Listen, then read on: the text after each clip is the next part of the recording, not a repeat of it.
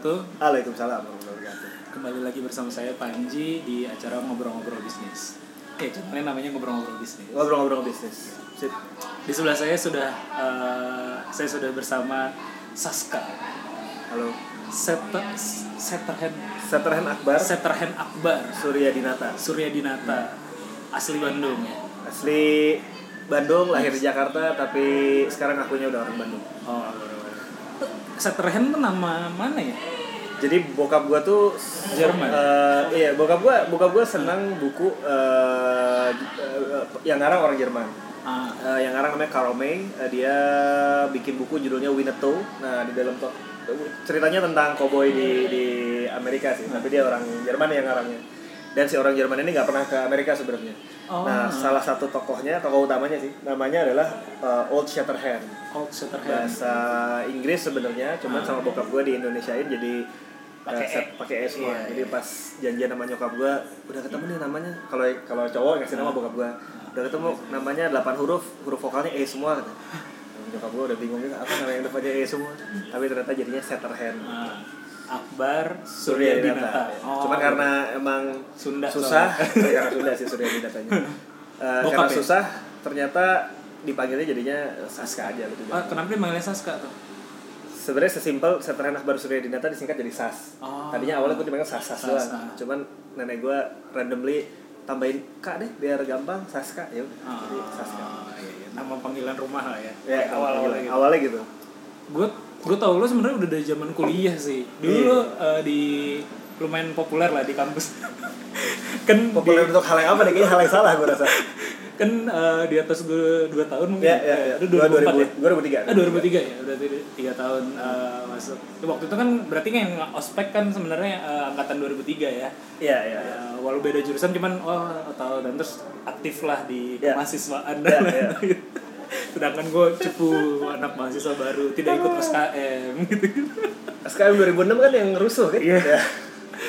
gue baru masuk masih mau di DO. Iya, jadi jadi nggak ikut lah. Itu momen-momen seru tuh, Iya. jawa-jawa itu. Rugi sih sebenarnya kalau dengar cerita-cerita teman-teman yang ikut lah. Hmm, hmm, hmm. Ya makanya agak-agak begitu.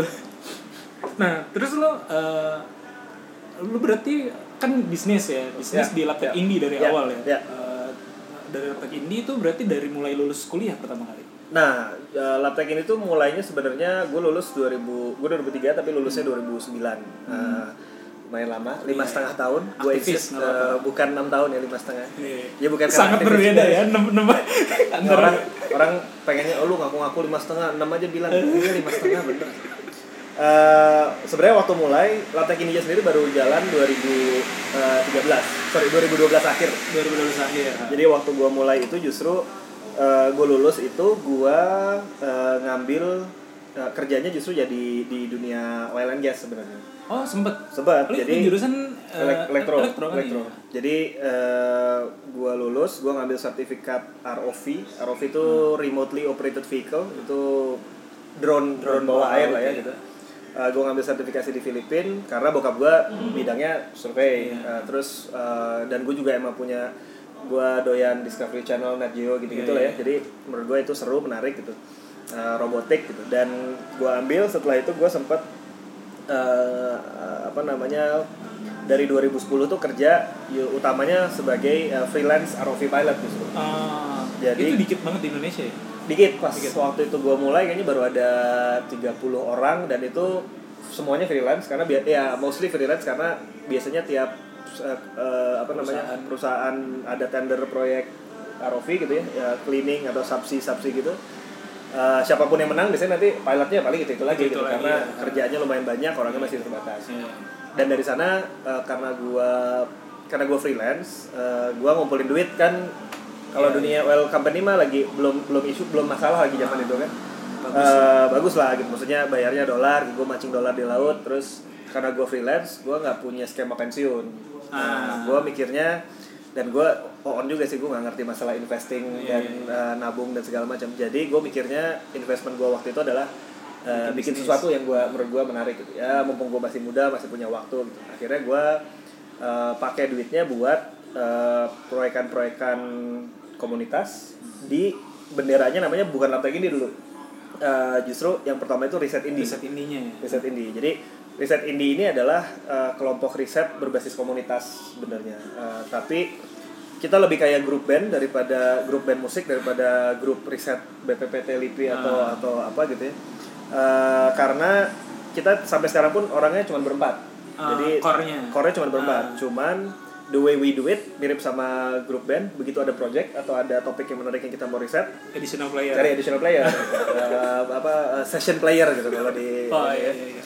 dan kita bikin beberapa project waktu itu. Hmm. salah satu yang lumayan uh, populer waktu itu di Bandung bikin angkot day. Angkot jadi day, ya. kita ngerespon masalah macet kita bajak angkot Kelapa Dago terus kita satu hari ya. Satu hari seru-seruan lah ya gitu. angkot D itu ini ya apa 2013 ya? 2013, Oh, jadi 2013. project pertama riset indie. Itu justru yang ketiga dan yang ketiga. Justru Labtech Indie itu sebenarnya spin off dari riset indie tapi dari project yang kedua. Ah, jadi project kedua kita waktu itu sebelum angkot day kita bikin uh, project namanya animatronic.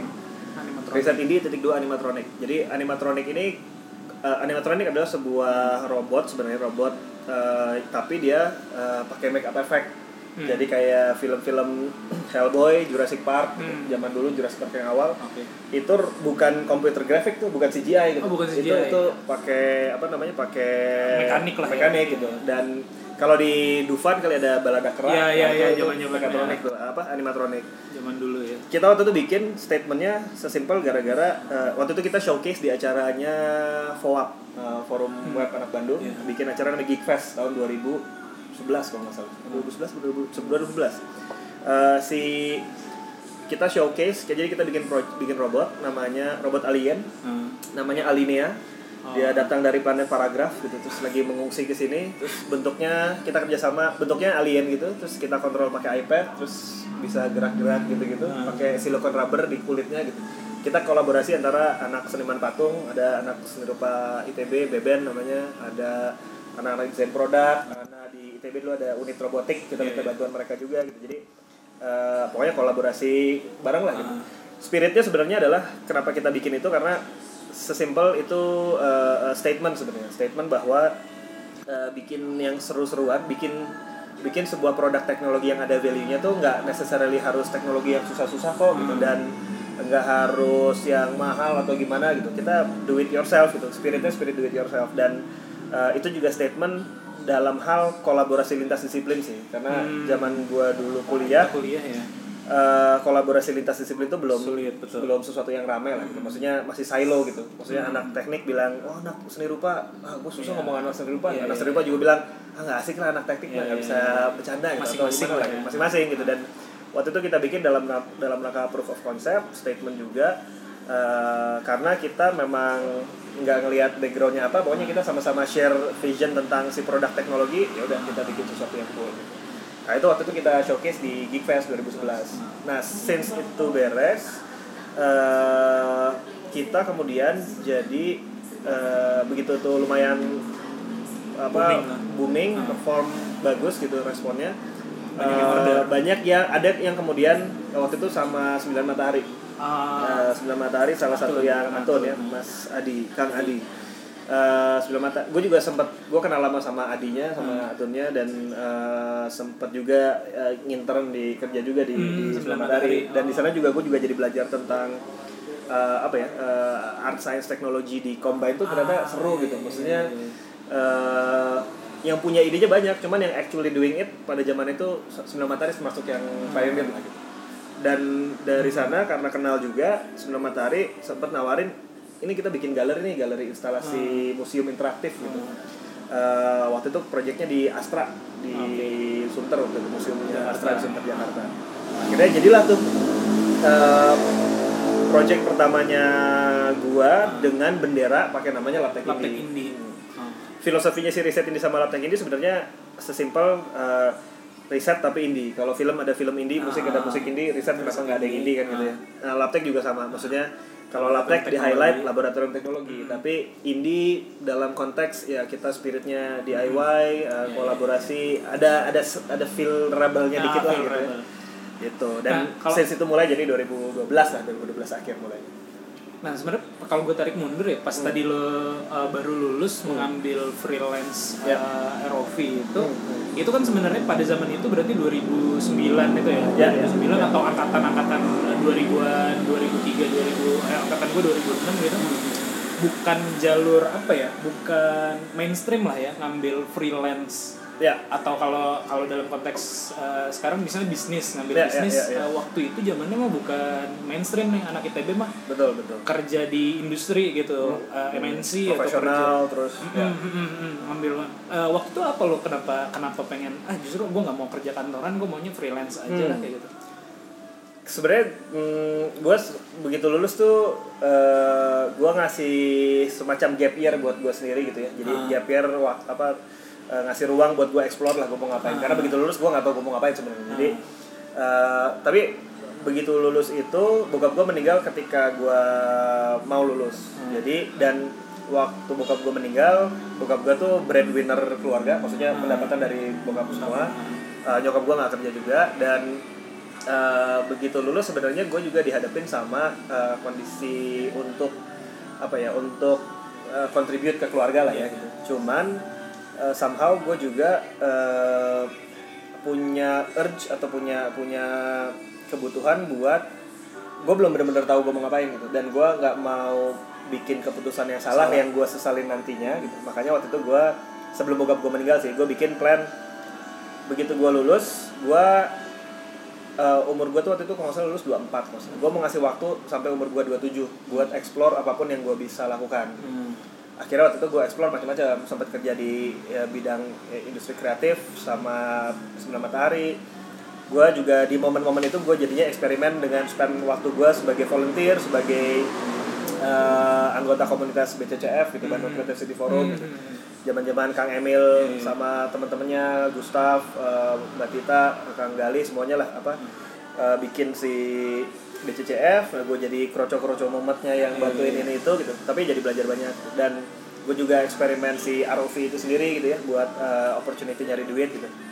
Eh, dan ternyata itu jalan sampai akhirnya umur gue 27 turns out di umur 27 itu memang limitnya. limitnya gue cuma gue opsi gue ternyata eh, terbatas ke, bukan terbatas sih maksudnya mengerucut ke eh, ROV dan eh, si riset indie gitu. Karena riset indie pun eh, jadi emang si projectnya riset itu selalu setiap habis kita bikin project proof of concept kita pengen spin off itu jadi eh, usaha Hmm. karena pengalaman gue ngeliat di BCCF juga BCCF kan banyak komunitas nih di dalam dan di Bandung tuh subur banget Banyak ya komunitas betul. gitu. maksudnya kita bikin kita bikin kumpul di sini bikin logo terus kayak publish di Iya, Facebook jadi komunitas, komunitas. eh, vlogger eh, bisnis gitu Iya. udah langsung jadi tuh cuman biasanya komunitas tuh eh, gampang bikin gampang bubar Iya, iya, iya. karena memang komunitas biasanya nggak didesain buat sustainable Iya. dan menurut gue sayang banget kalau ide-ide keren yang muncul dari komunitas tuh nggak nggak survive Sustain, gitu ya. Heeh, makanya gue rasa mau nggak mau salah satu komponen sustainability kan mau nggak mau ya financial sustainability ya jadi gue mikirnya si ide ini perlu di follow up untuk di spin off jadi bisnis nah si Laptek ini pun salah satu ide yang kita spin off jadi bisnis sebenarnya Hmm. itu dan balik lagi ke pertanyaan awal si zaman itu tidak mainstream. nggak mainstream uh, dan gue sendiri juga mungkin circumstances gue juga unik uh, dan gue juga punya sudut pandang yang cukup unik juga karena pas zaman kuliah aktivis tapi juga gue doyan ngoprek. uh, ngoprek gitu ya. Terus gue ternyata sering ketemu sama anak biologi seni rupa mipa uh, anak yang rajin kuliah yang mabal yang sholat yang nggak sholat macam-macam lagi Iya, iya. dan itu ngasih gue uh, opportunity buat explore sehingga ya waktu gue ngambil pilihan rada beda. beda gitu buat gue sih waktu itu nggak mikir yang seberapa bedanya sih. Iya. cuman begitu udah beberapa tahun kemudian gue baru aware eh angkatan gue yang bikin usaha kayaknya nggak banyak, Banyak, ya. angkatan terutama angkatan du- 2003 tuh kalau gue compare sama angkatan-angkatan sekarang jauh, banget lah. iya. kalau sekarang tuh kayaknya spirit spirit Entrepreneurnya entrepreneurnya tinggi. gitu. Kalau zaman gue dulu nggak terlalu dikomporin buat jadi entrepreneur juga sih sebenarnya Iya maksud gue kalau tren kayak gitu eh, maksud gue karena backgroundnya ITB dan anak teknik ya. Iya, iya. Kalau anak teknik kayak apa ya jarang banget gitu yang eh, keluar jalur. Eh, Iya, iya. Mungkin ada circumstances tertentu. Iya, iya, iya, iya. Kalau gue sendiri kenapa bisnis waktu itu karena ada kebutuhan keluarga Lu FT. FT, Iya. gue FT sebenarnya harusnya kuat di engineering, Iya, gitu. iya, cuman iya. uh, di tingkat akhir justru malah mulai bisnis kayak gitu. Hmm, hmm. Karena kebutuhan, Iya, Gua juga iya. mungkin uh, tadi ada opsi-opsi seperti itu yang Iya, iya, iya. yang mau buat. Uh, beda dengan misalnya kalau kita lihat di ITB juga di anak uh, seni rupa atau Iya. FSRD gitu Iya, ya, iya, iya. memang su- sudah jadi hal yang wajar gitu Betul, apa betul, namanya ah nge-explore dulu lah Benar, santai we apa segala macam entah kenapa kalau yang di teknik terutama lebih kayak kayak gitu makanya Ikut opsi lo jalur gitu ya. Hmm, makanya opsi lo oh, menarik juga zaman itu. Iya, Kalau iya, ngelihat iya. zaman sekarang, itu udah style anak zaman sekarang. Jadi Iya. mainstream di anak sekarang kan. Justru anak yang mainstream adalah eh, apa ngejar passion atau Iya start iya with something eh, new apa gitu. ya. eh, nggak buru-buru nyari kerja Iya, tapi iya, kayak oke gue doing something dulu bikin startup kayak iya, freelance iya, iya. dulu kayak itu Iya, kan iya, iya, iya. apa mainstreamnya anak sekarang Iya, gitu ya yang dulu eh, tidak mainstream Gen- generasi ya. makanya lu lebih advance Iya, iya. Before it was cool gua. Ingat. before it got it got school ya. Iya dulu tuh gue kalau bisnis pertama kali sampai diomelin dosen, diusir Oke, dari kelas oke, karena ada apa namanya ya kayak gitu gitu lah Iya. karena karena tidak hype lah Iya, aneh iya, lah iya. dulu aneh lah kalau sekarang kan Kalau bisnis ya sekolah bisnis gitu kan dimarahin. iya iya iya iya iya karena kuliah jam 7 sering cabut kayak gitu kan susah juga Eh, oke yang terus riset indie itu ya Nah. apa waktu itu juga zamannya kalau nggak salah yang sempet naik kayak kalau gue gue inget itu kayak Bandung V ya Oh iya iya. iya. Bandung kan lebih Wah, kayak risetnya. juga. Betul betul betul. Eh, walaupun produknya ada juga yang jadi produk bisnis. Ya, eh, ya. Lo sempat ini juga eh, explore. Gua ya gua juga banyak pretty much terinspirasi sama Bang Hoki Hoki di Bandung V karena eh, Bang Hoki kan elektro juga 96. Oh, elektro. Ceritanya juga Tapi mitosnya. selesai ya? Tapi, nah, itu mitosnya juga cool. Gua atau benar atau enggak Oh, iya, iya. tanya, tapi katanya Bang Hoki udah beresin TA-nya, udah sidang juga tapi Oh iya iya gue pernah dengar. Mitos itu gue pernah dengar. Bener nggak Bang Hoki coba dicek.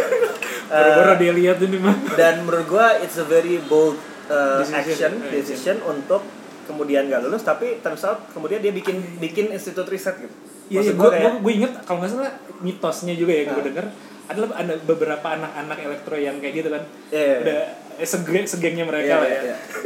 angkatan ya angkatan 90-an kayaknya lumayan iya. banyak Rebel ya. aneh-aneh lah. Eh. Dan itu maksud gua gue inspired by itu juga sih bahwa oh ada nih seseorang yang gua bisa relate dan gua kenal juga Iya, iya. mereka bikin lembaga riset yang gua nggak ngerti masalah bisnisnya gua nggak ngerti gimana cara survive-nya tapi Bandung V affiliated waktu itu banyak sama Prof Surya juga gitu mereka ngoprek eh, apa kompleks teori ekonomifisika maksud gua kayak Advance lah ya. seru banget gitu Eh, dan itu yang juga bikin gua eh, terinspirasi bu- buat bikin riset ini gitu cuman mungkin approach-nya Berbeda. berbeda aja sih beda beda style aja Iya, iya, iya. Di riset indie itu mengeluarkan beberapa produk. Jadi lo uh, mem- memisahkan antara ibaratnya ini, pro, ini lembaga risetnya Iya. dan ketika jadi produk itu Iya. di laptop indie lah. Iya, bisnisnya. Ini dua-duanya masih ya uh, ongoing masih ongoing Eh, kalau riset ini basically sebenarnya eh, lebih apa ya lebih tadi gue bilang lebih kayak grup band. Jadi lebih kayak sen- seniman lah ya. Maksudnya ketika kita punya curiosity yang menurut kita atau kita punya topik punya sesuatu yang kita penasaran dan pengen dioprek kita jalanin tuh. Hmm. Eh, riset ini sendiri awalnya ngopreknya kamera polaroid ngoprek eh, riset kamera polaroid terus ngoprek eh, animatronik terakhir ngoprek transportasi kota angkot D gitu.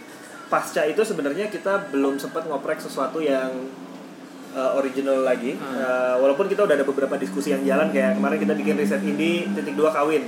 Jadi kita ngebahas tentang mating strategies itu maksudnya eh, menurut menurut gue menarik tentang konsep pacaran konsep nikah konsep poligami itu orang kan taunya udah berupa produk jadi yang are you with it or against it? Atau pacaran juga kadang-kadang nggak dipikirin pokoknya gue nembak jadian gitu ya. cuman eh, gue waktu itu baca artikel eh, jurnal eh, David Embus pengarangnya Eh, dia backgroundnya evolutionary psychologist Oke. dia bikin eh, ada artikel judulnya eh, The Strategies of Human Mating. Jadi dia ngejelasin tentang semua eh, activities mating baik dari eh, marriage, eh, polyamory, poligami, even cheating itu ada ada subconscious motivationnya gitu loh. Hmm. Jadi bahwa semua itu sebenarnya berangkat dari eh, Kebutuhan ada berkembang kebutuhan eh, kebutuhan berkembang biak. Dan itu dan itu di eh, society bikin sedemikian rupa. Jadi ada kayak monogami itu nggak necessarily udah tren sejak awal hidup bumi. Iya, iya. ada gitu. Maksudnya monogami mungkin baru tren berapa ratus tahun terakhir kali gitu.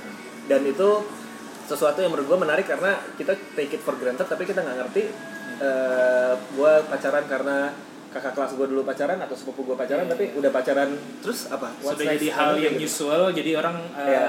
ikut aja Iya, dan itu menurut gue menarik untuk di ditanyain aja sih, maksudnya Iya. being critical dan juga eh, sehingga ketika gue make decisions tentang urusan itu, gue punya dasar gitu, Ah. nggak nggak sekedar ini. Nah, cuman itu belum sempat kita apa-apain. Gitu.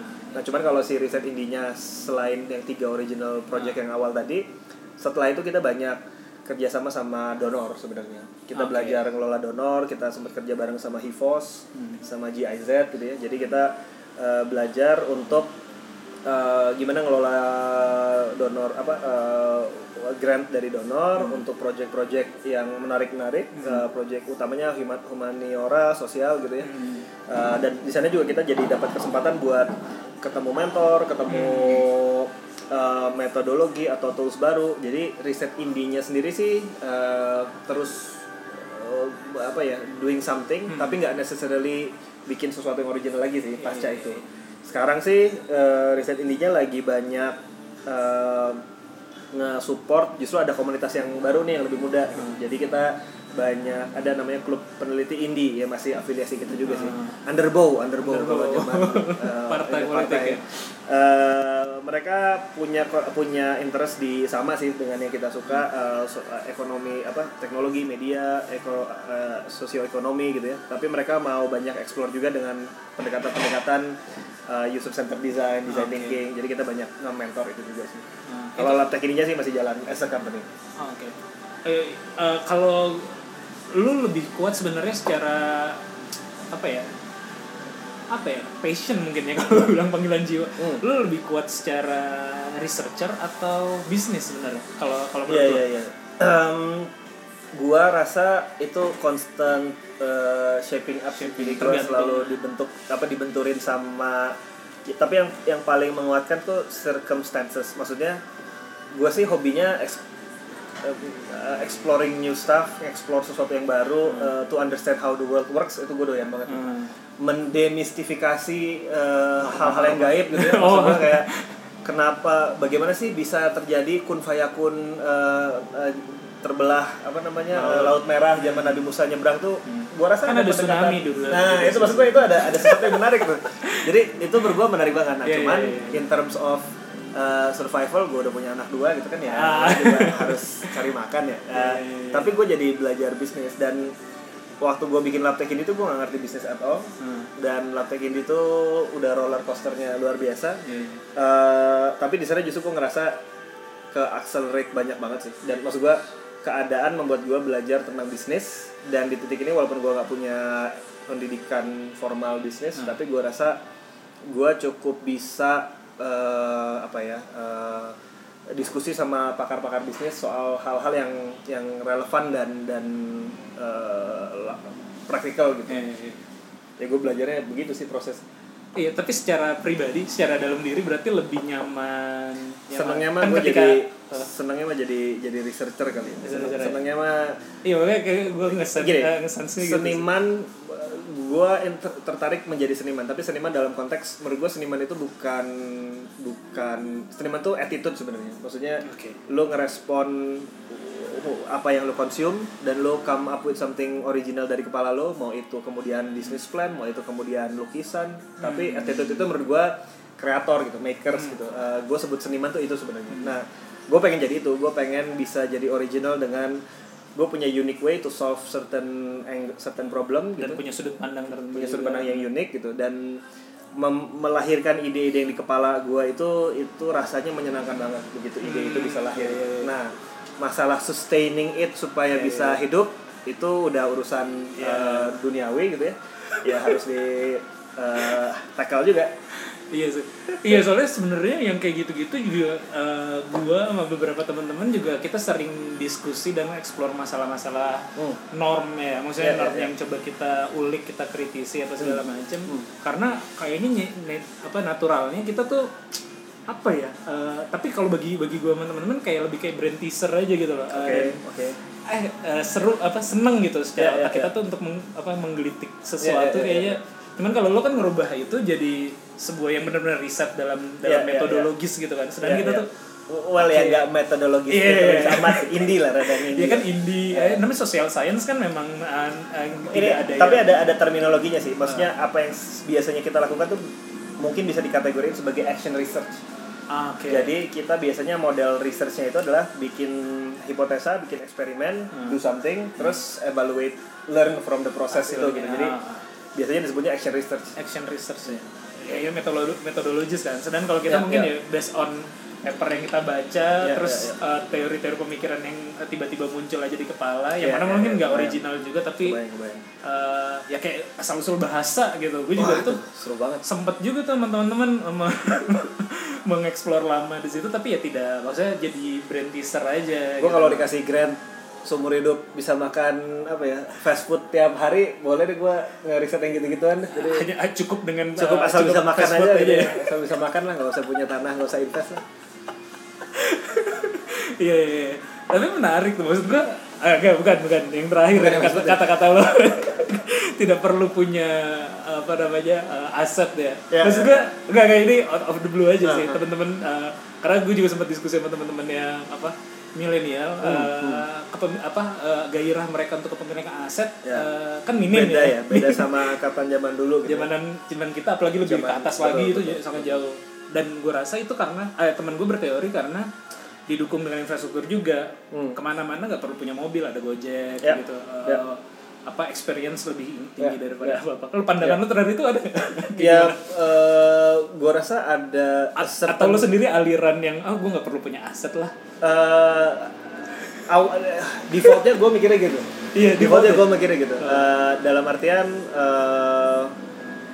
gue gua ngebacanya di lapangan gitu sih. Dalam art, gue baca tentang eh, generasi eh, generasi milenial dan dan apa ya yang beririsan dengan Ah. milenial itu juga disebut eh, ini apa rent generation jadi Rent. rent nyewa iya. karena lebih prefer nyewa rather than own, Own. aset gitu Hmm. Eh, dan itu ditandai dengan kepemilikan rumah kalau nggak salah waktu itu studinya di UK deh yang apa kepemilik yang punya minat em, own property itu makin menurun gitu. Hmm. terus eh, mobil ya dengan adanya teknologi bisa nggak usah punya mobil tapi lu bisa tetap bisa bepergian gitu. Jadi mobilitas mobilitas tetap terpenuhin. Itu menurut gua somehow itu realitanya sih sampai sekarang gitu. Maksudnya eh, itu bisa terjadi eh, karena mindsetnya adalah eh, ya udah maksudnya orang tua zaman dulu mungkin ngalamin hidup susah ngalamin bahwa eh, strata sosial itu ditentukan dari siapa yang punya aset paling banyak barangkali ya. Jadi motivasi goalnya itu adalah ya mungkin itu eh, social laddernya gimana caranya naik gitu ya, social migration gitu. Eh, dan itu juga yang mungkin menurut gua zaman dulu orang kalau kayaknya angkatan orang tua kita kalau beli rumah tuh biasanya beli rumah yang buat anak komplit gitu loh Iya. lengkap gitu. Cuman gue juga memperhatikan beberapa case orang tua orang tua seperti itu yang anaknya sekarang modern dan udah nggak tinggal di rumah rumah besarnya itu jadi sepi gitu loh. Dan Hmm. tinggalnya ya udah nggak ada siapa-siapa gitu. Sedih-sedih juga ya. Eh, yang mana tapi secara penggunaan ruang menurut gue juga orang tua yang tinggal udah pensiun nggak perlu rumah sebesar itu juga sebenarnya gitu. Hmm. dan ya mungkin mereka enjoy enjoy aja sih cuman di satu sisi kan ada kelangkaan tanah makin Ah, lama iya, makin makin mahal karena ya space-nya terbatas gitu nah itu menurut gue menarik gimana mindset orang zaman dulu yang world view-nya seperti itu beda sama Hmm. angkatan zaman sekarang yang mungkin dengan segala kemudahan teknologi internet Hmm. nggak ngerasa bahwa dan mungkin grade sosialnya tadi kalau lo bahas itu dinilai bukan dari itu tapi dinilai mungkin dari experience jalan-jalan experience jalan-jalan ins- apa uh, Instagram. voyeurism ala Instagram kan gitu ya maksudnya lu ngelihat uh, oh ternyata yang cool adalah yang likesnya banyak yang sekarang dia sedang ada di Maroko besoknya di Maldives besoknya di mana gitu. Which nggak apa-apa nggak ada masalah. Cuman uh, gua rasa itu mempengaruhi menginfluence bagaimana orang nge-value apa yang oke apa yang nggak oke. Gua Menarik, rasa itu itu mempengaruhi sih. Teori hipotesa hipotesa. Perlu di riset soalnya gue tes juga apa eh, bukan gue tes ya apa gue mengemukakan pertanyaan yang sama. Karena waktu itu sempat ada teman-teman Hmm. eh, kalau nggak salah si Kang Fajrin deh Fajri Fajrin bukan sempat bikin hitung-hitungan tentang eh, ada di grup gitu lah dia bikin bikin hitung-hitungan bahwa lo daripada beli rumah apa misalnya nggak perlu beli rumah tapi Hmm. lo sewa aja itu value nya bahkan lebih kecil daripada lo beli rumah. Misalnya beli rumah uh, se KPR gitu. satu setengah m lah Oh, misalnya. oh. tapi kalau lo nyewa umur hidup lo berapa sih? 60 70 Hmm, tahun kayak gitu. Selesai uh, lo maksimal cuman kena sekian nih I see. dihitung inflasi. Jadi maksudnya secara ini uh, jadi maksud gua ada kan ada gerakan bukan gerakan ya ada yang gerakan lah ya uh, milenial tidak usah beli rumah Hmm. ada juga fakta yang bilang milenial tidak bisa beli rumah gitu Oke, ya oke. gua, gua ini aja sih Ya, ya, Uh, ya. karena tadi lu sempet soalnya gue tanya itu juga di video gue sebelumnya tuh ngomong sama orang properti Gimana tuh? Emang Eh, apa marketnya berubah atau? dia bilang tetap bagus Oh gitu. Karena mana nih yang bener nih? dia bilang tuh Ada yang eh, bohong nih. memang ada kalau yang ada ske- ada dia kan ada yang jual dia bilang kalau harga jual properti harganya murah Hmm.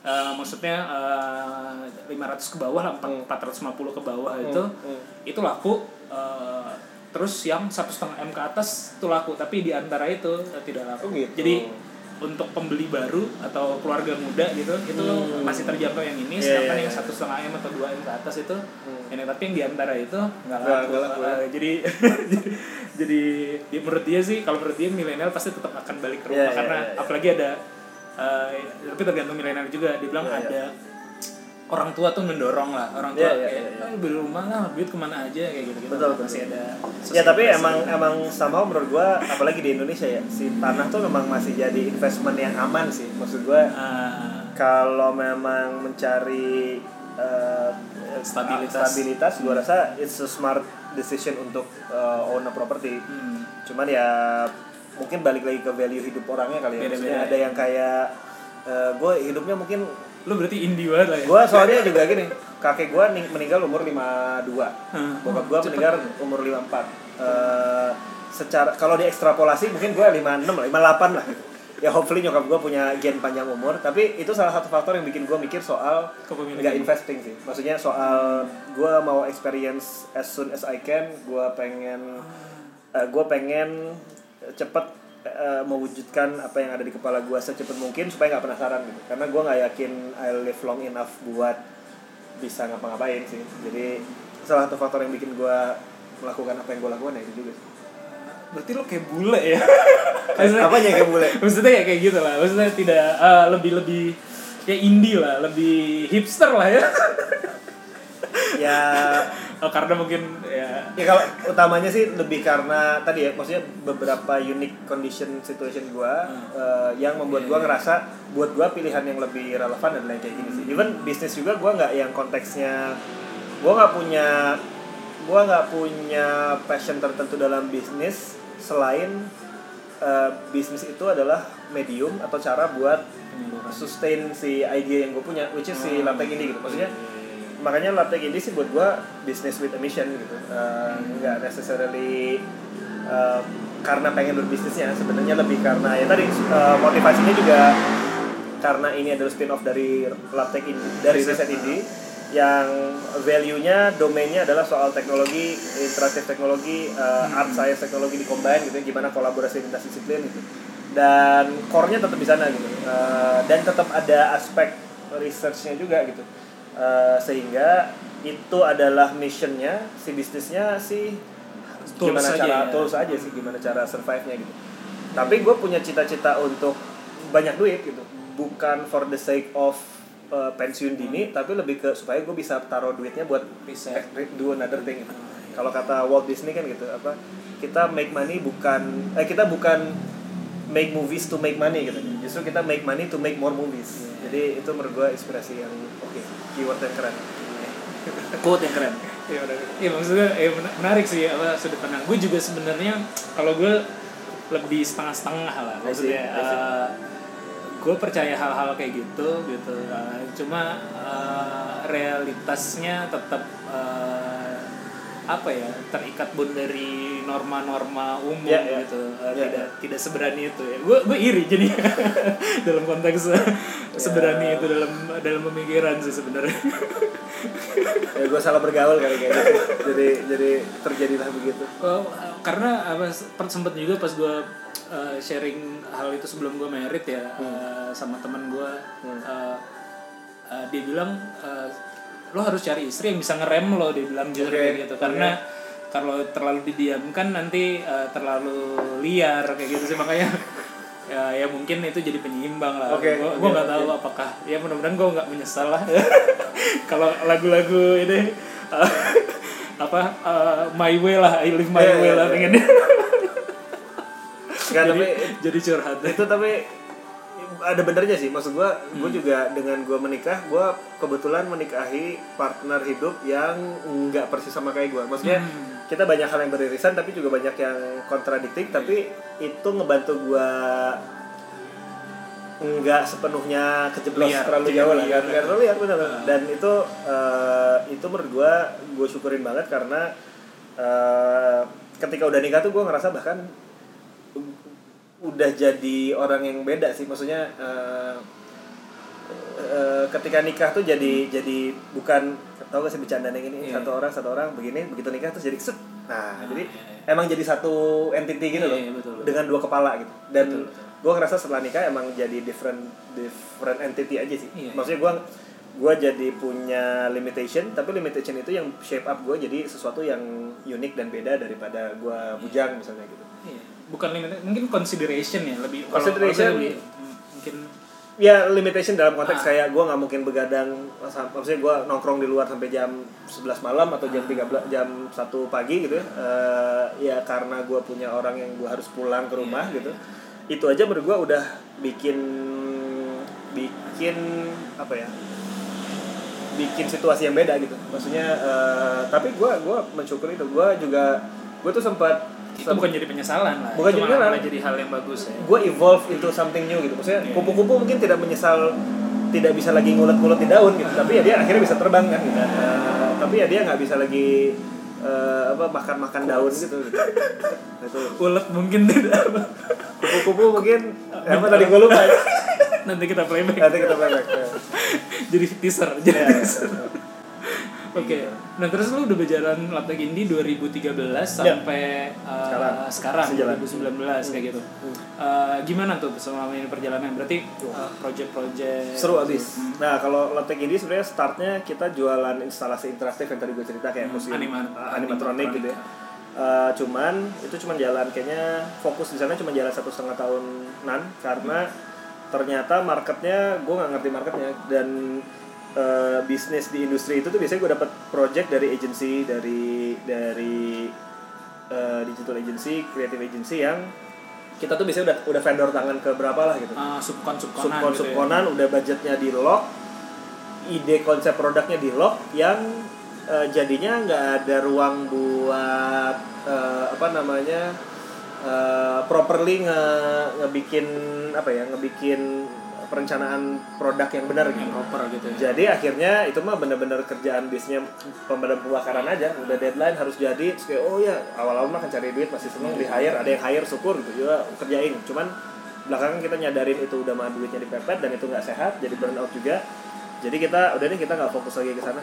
Dan setelah itu kita putuskan nggak fokus ke instalasi interaktif kita masuk ke fase limbo jadi kita Hmm. nggak tahu juga nih harus ngapain lagi kita punya gue hire programmer tiap bulan ada Cost. gajinya Hmm. cost itu cuman nggak ada project yang masuk gitu Hmm. terus gue juga eh ya akhirnya waktu itu kita sih zaman limbo itu kita palu gada jadinya Hmm. ya ada project apa aja website kita kerjain mobile app kita kerjain gitu ya.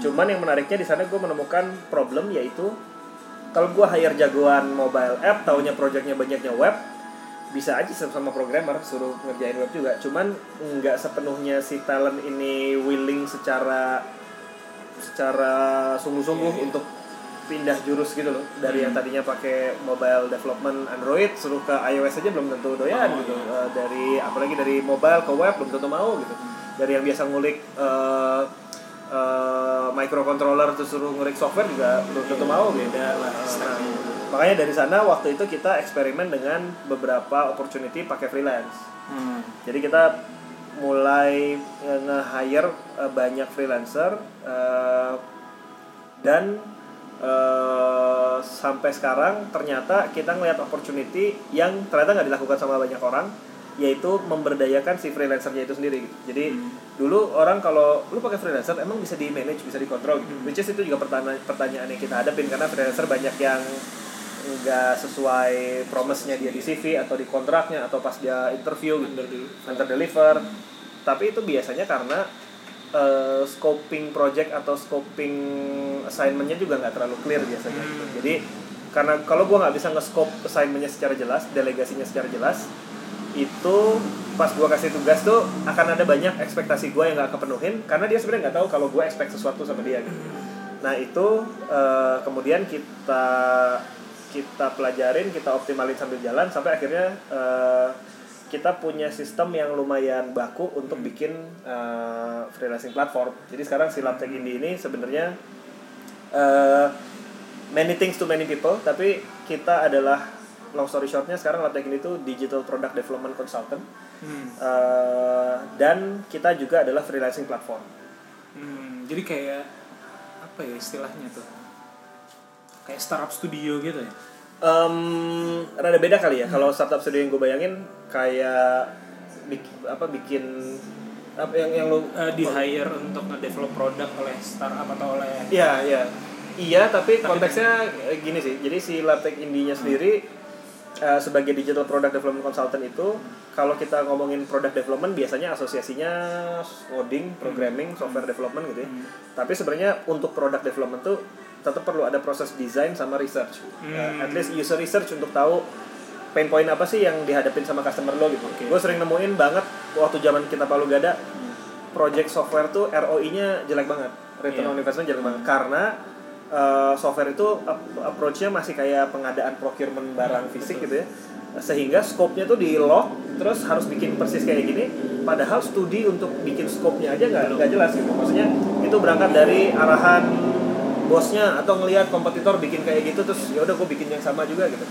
Sehingga uh, kita ngelihat ada banget peluang buat uh, maksudnya ada area yang belum dimainin sama siapa pun waktu itu yaitu melakukan research sama desainnya. Jadi waktu itu karena dari awal juga kita udah dari awal Aptek jalan tuh sebenarnya kita udah pakai si Scrum design thinking gitu ya.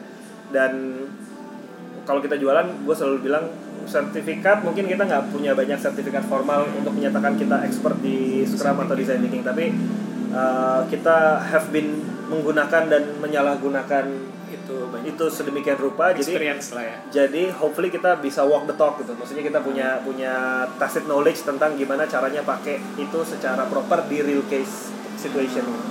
Nah itu yang kemudian bikin kita di titik ini punya uh, sudah punya framework strategi product development yang cukup uh, robust gitu ya. Hmm.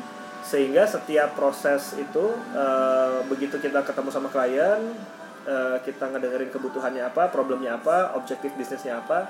Uh, gua ngasih rekomendasi rangkaian aktivitas yang bisa dilakukan untuk achieve target bisnis itu menggunakan si framework product development yang kita bikin. Nah somehow si product development yang kita bikin ini juga kita udah bikin template uh, detailnya sampai hitungan siapa aja komponen orang yang harus ikut uh, berapa hari siapa ngerjain apa. Dan itu yang kemudian kita outsource ke talent freelance kita gitu. Saat ini sih kita udah punya sekitar lim- 490-an talent Yes. di database. Uh, Bandung saja tuh atau so far masih Bandung aja. Uh, dan yang sudah terlibat di project tuh sekitar 100 sih. Ya baru 20% sih. Tapi yang apply udah pada banyak tapi emang capacity absorb tapi lu memang short listing aja terus-terusan apa? terus terus terusan Ah. karena eh, salah satu misinya sebenarnya ini gue jadi langsung loncat cerita ke yang lain nggak apa-apa. Em, jadi gini si si kenapa gue insist untuk memberdayakan freelancer karena gue ngerasa kita teh Indonesia tuh banyak masalah Hmm. dan gue bersyukur banyak masalah karena masalah means peluang kan ya. maksudnya uh, opportunity buat innovate lah buat bisnis gitu ya Uh, apalagi di bidang teknologi uh, banyak banget teknologi itu bisa punya nilai leverage yang luar biasa buat bikin masalah biasa jadi opportunity bisnis yang gede gitu kayak Gojek, Bukalapak, e-commerce gitu ya. Uh, sayangnya tapi talent yang cukup tanda kutip handal untuk bisa leverage si teknologi itu masih terbatas nih di Indonesia. Hmm. Let's say kalau kita compare sama Silicon Valley jauh lah ya. Gitu. Iya.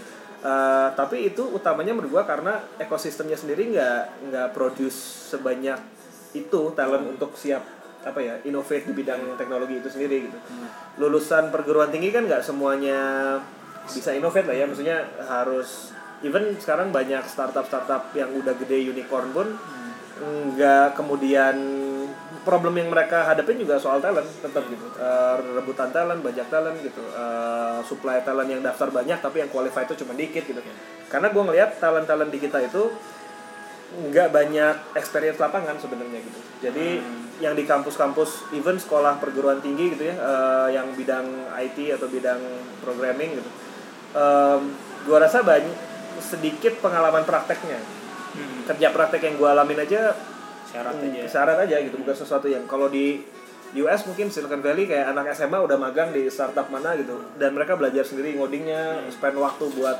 create something gitu nah di kita tuh kurang banyak jam terbang gitu. Hmm. nah makanya yang gue mau lakukan dengan si freelancing ini adalah gue pengen bikin banyak ruang-ruang non formal Hmm. untuk mereka terlibat ke project-project actual case gitu di mana si talent-talent yang ikut freelancing di platform gue ini lu bakal terlibat ke project yang ada sense of urgency yang real gitu Hmm. lu bakal mungkin dimarahin klien lu mungkin bakal dimarahin temen satu tim gitu lu mungkin bakal ngalamin kepusingan tapi ya lu dapat duit juga tapi of course uh, lu dapat reward juga karena lu berproses gitu. Dan gua sih ngerasa kesempatan belajar paling baik tuh justru dengan terjun sih. Maksudnya dengan kita tangannya Ya, kotor langsung, itulah ya. lu jadi belajar gitu. Eh, tutorial ini sering gua ulang-ulang kalau ter- ngasih training. Eh, apa? Knowledge tentang apa pun tentang teknologi itu udah ada di internet semua. Iya. uh, Scrumnya, programmingnya, JavaScript, apa segala macam, design thinking gitu ya. Uh, cuman lu nonton 100 jam tutorial taekwondo nggak jadi bikin lu jago taekwondo kan gitu. Lu tetap perlu tempat latihan buat push up-nya, buat up chaginya, buat lain-lain gitu. Jadi uh, yang gua provide di freelancing platform ini adalah dojo sebenarnya. Hmm. Untuk orang nggak harus komit jadi karyawan berapa bulan berapa tahun, tapi mereka bisa terlibat ke project yang uh, uh, real case scenario gitu dan real world scenario dan itu hopefully bisa mereka dapat duit, mereka dapat experience ketemu orang dan mereka dapat pengalaman kerja yang yang real gitu, yang otentik. Itu sih yang gua push di uh, aspek freelancingnya dari Silaptek. Hmm, itu berarti eh, apa ya tadi ya lo berangkat dari yang laptek eh, apa namanya tadi menemukan ternyata pola seperti itu punya Hmm. framework dan Ya, ya. list list orang apa aja yang dikerjakan sebenarnya satu menarik sih Eh, karena gue kerja di apa di, eh, di Noesto juga Ya. kita banyak ngerjain project government dan memang Ya. kenyataannya seperti itu ROI-nya nggak nggak nggak Ya, nggak ya, pas karena memang walaupun secara apa ya secara alur pembuatan software itu biasanya sudah ada kajiannya lah dalam tanda kutip kayak gitu ya, Ya, ada ya. kajiannya tapi biasanya kajiannya tim yang berbeda lagi proyeknya betul, lagi terus betul. dan lo mencoba mengambil peran di situ untuk apa ya untuk ngerjain apa ya kayak kajiannya juga dan developmentnya juga betul. pun kalaupun diputus di kajian aja dalam apa bahasa umumnya ya Ya, no problem masalah, lah masalah. bikin bikin ininya aja kalau mau lanjut ya bagus kalau Ya. enggak ya, ya. jadi lo lo lo partisip partisip nah untuk kayak gitu se- sebelum gue bahas yang pla- pla- platformnya ya, Ya. eh, untuk kayak gitu berarti lo kebanyakan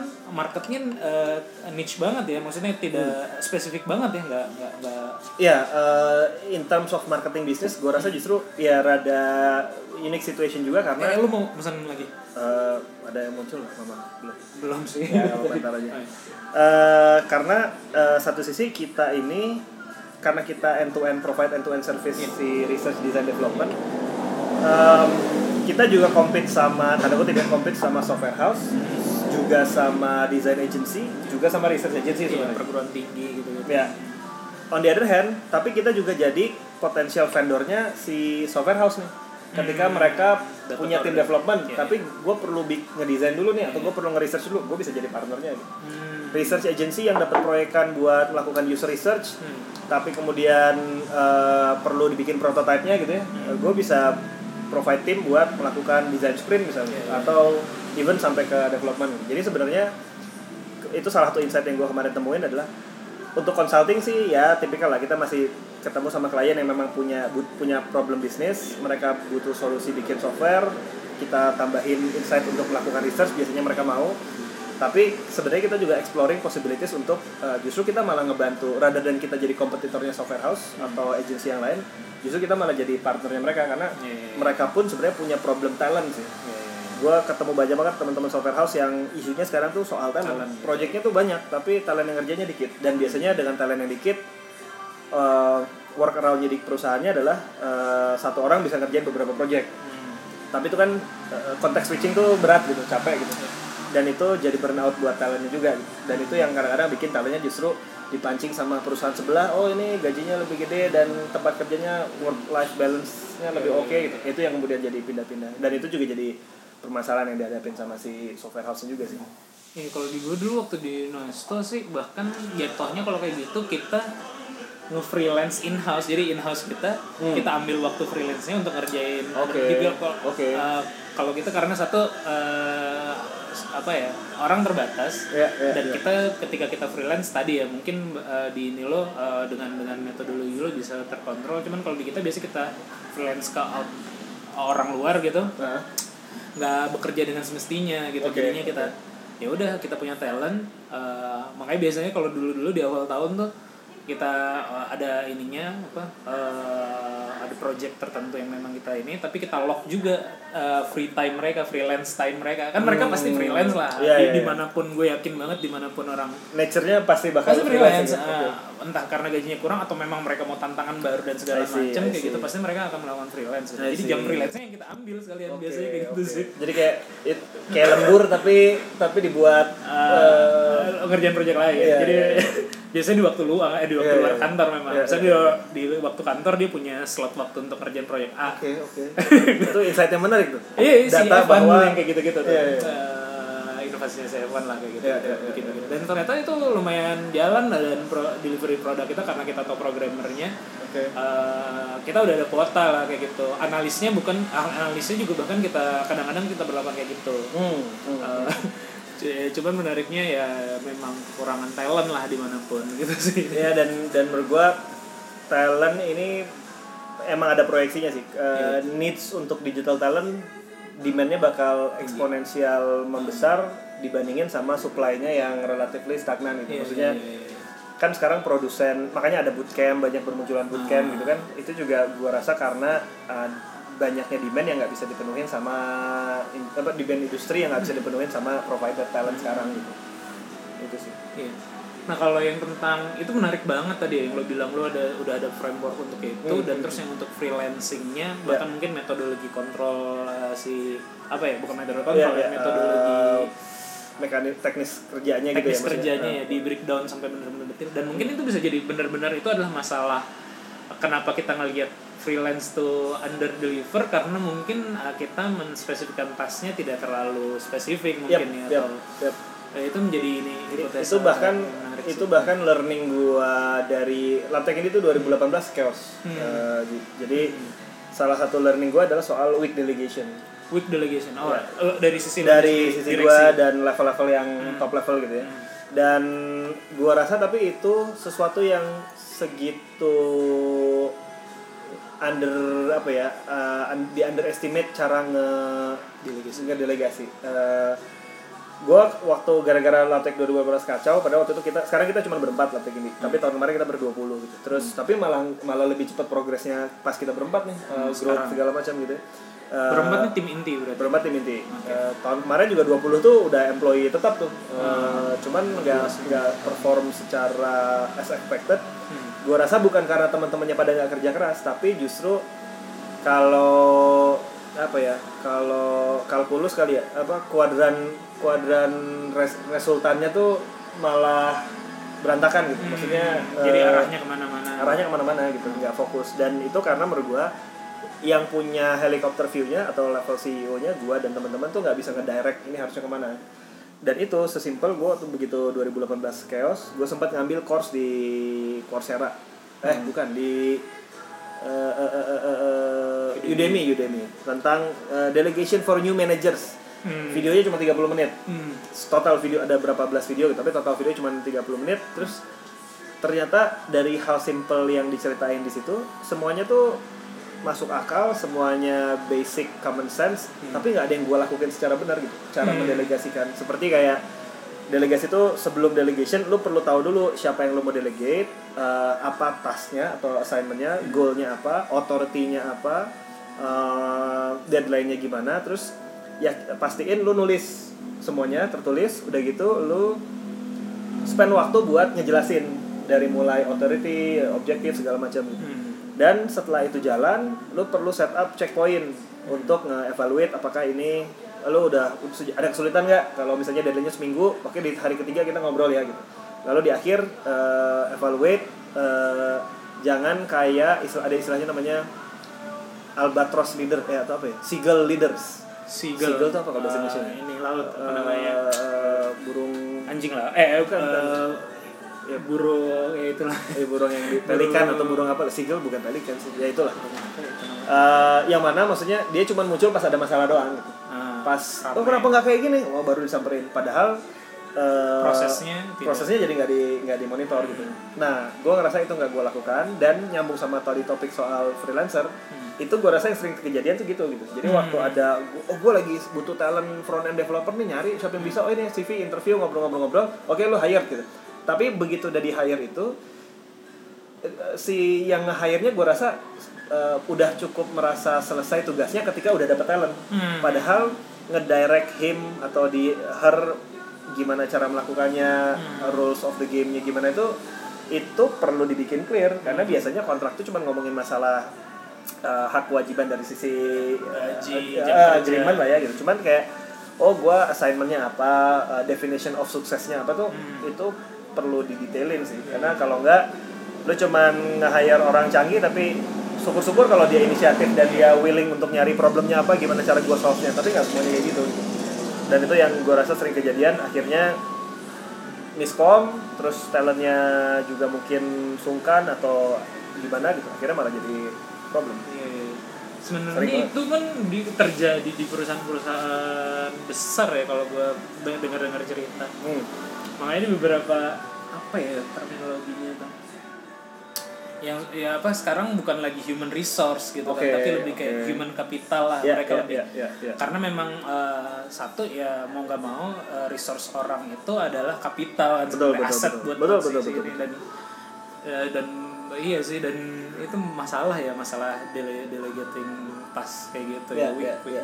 task. Dan- di mana-mana deh. Ya dan makin ke sini gue rasa Hmm. eh, talent itu akan semakin perlu dilihat sebagai user atau customer rather than resources tadi gitu. Hmm. Maksudnya Iya, eh, karena gue sering ngasih training buat Hmm. korporat-korporat di, biasanya di HCM atau HRD-nya gitu Iya, Eh, HCM ya sekarang HCM istilahnya ya. kan. Eh, ka- dan bukan cuma ganti istilah sebenarnya ganti bukan pemaknaan ma- sebenarnya mindset cara mandangnya juga jadi beda Berbeda. karena eh, ka- salah satu tools yang gue pakai kan design thinking dan Hmm.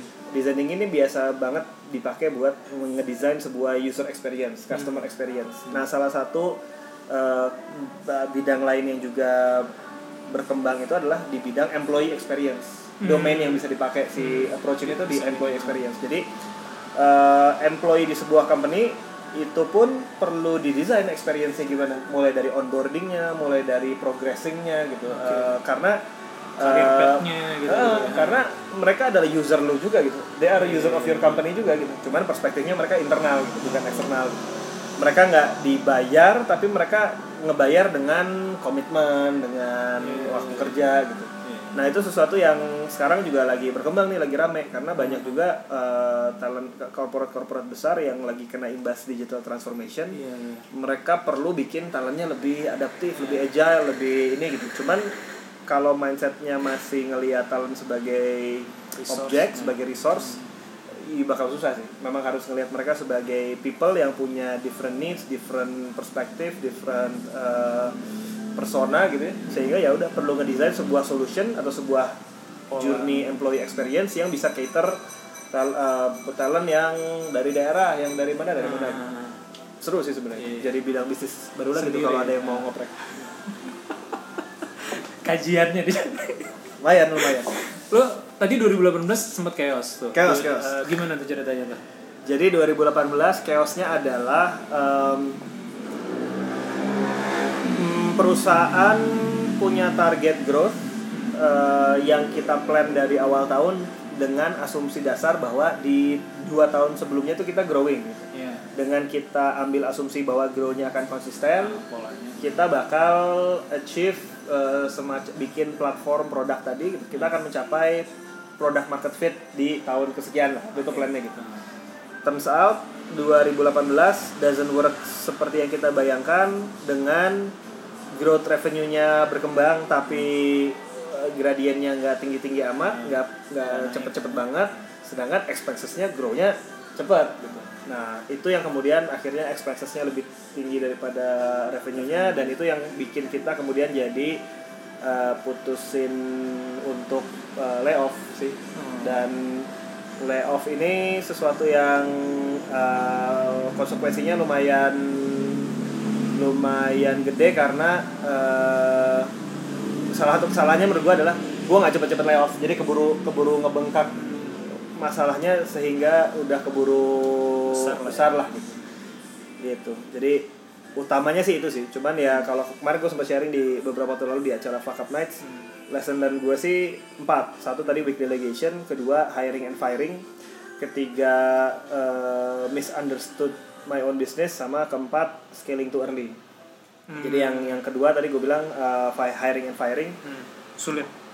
Gua rasa gue sempat dapat dulu gue sempat eh, salah satu yang gua look up tuh soal bisnis ada senior angkatan 97 kalau salah si Ebong Ilham Rizky Sasmita di Facebook gue sering lihat dia post tentang bisnis. Gue ingat salah satu status yang sempat dia share adalah tugas pertama CEO itu hiring and firing. Hmm. Eh, artinya lu perlu nge-hire orang yang tepat untuk kebutuhan kapal lu company lu adalah kapal lu gitu. Eh, dan lu harus nge-fire orang yang memang mm, udah nggak contribute lagi di sana gitu. Ketika emang let's say entah karena dia nggak perform atau karena ternyata kebutuhan perusahaan udah berubah nih. Udah nggak butuh role kayak dia lagi gitu. Nah yang gua bisa gua lakukan dengan proper adalah hiringnya gua nggak lakukan dengan proper yang gue cenderung terlalu terlalu cepat bilang iya sebenarnya. Maksudnya gue punya kebutuhan gue melakukan proses assessment Hmm. tapi gue kurang spend waktu buat ngasih pembanding atau atau competition sehingga gue rasa nggak semuanya gue hire dengan uh, proper. Tapi even though gue tetap bersyukur ketemu sama teman-teman yang kemarin di 2012 karena uh, sampai akhir pun mereka tetap hard worker dan dan contribute luar biasa. Cuman ya sayangnya tadi resultannya jadinya nggak positif buat company.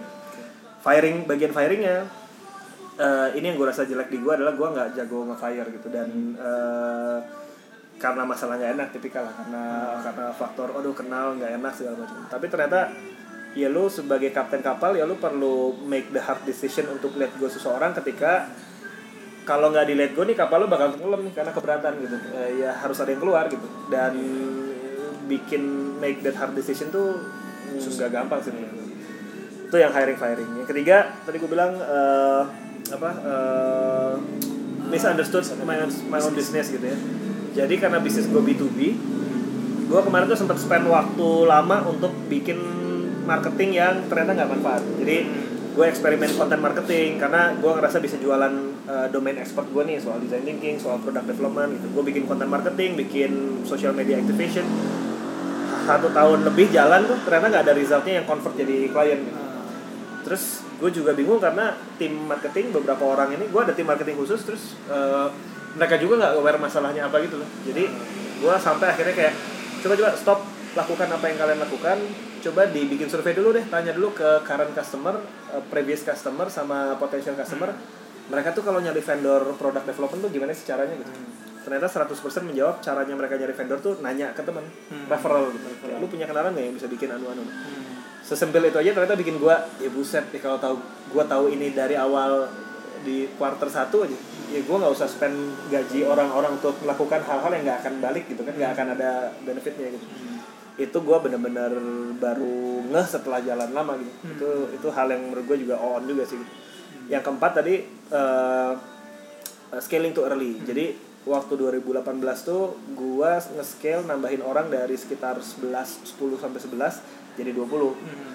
yang mana itu tidak disupport sama bahwa produk gua itu sebenarnya udah produk market fit. Kan produk market fit tuh ditandai dengan orang tuh udah gedor-gedor mau pakai barang lo gitu ya ternyata belum. Dan belum gue berharap itu bisa dicapai dengan nambahin orang marketing sales jualan.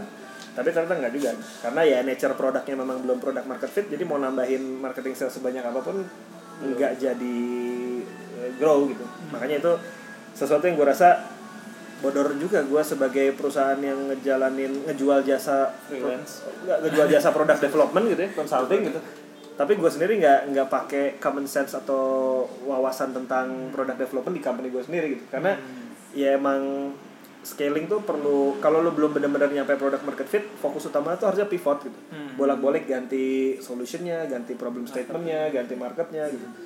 Ya dan itu kebodohan yang dilakukan sepanjang 2018 yang membuat kita akhirnya harus lay off di quarter masuk quarter 4 kali Oktober padahal gitu. ah, Oktober padahal itu isunya udah bisa kelihatan dari quarter 2 sebenarnya gitu jadi kayak Hmm. eh gua nggak gua rada rada ini aja sih rada kepala batu atau rada menutup mata terhadap Hmm. fakta itu jadi itu chaos waktu itu Hmm. lumayan ya berarti ya 20 itu ya 20, 20 sekarang- jadi sekarang 4 Empat. 20 itu termasuk 4 itu ya termasuk empat Nah, termasuk iya. empat Eh, kalau dari sisi itu pernah ngerasa apa ya kurang middle management nggak Hmm.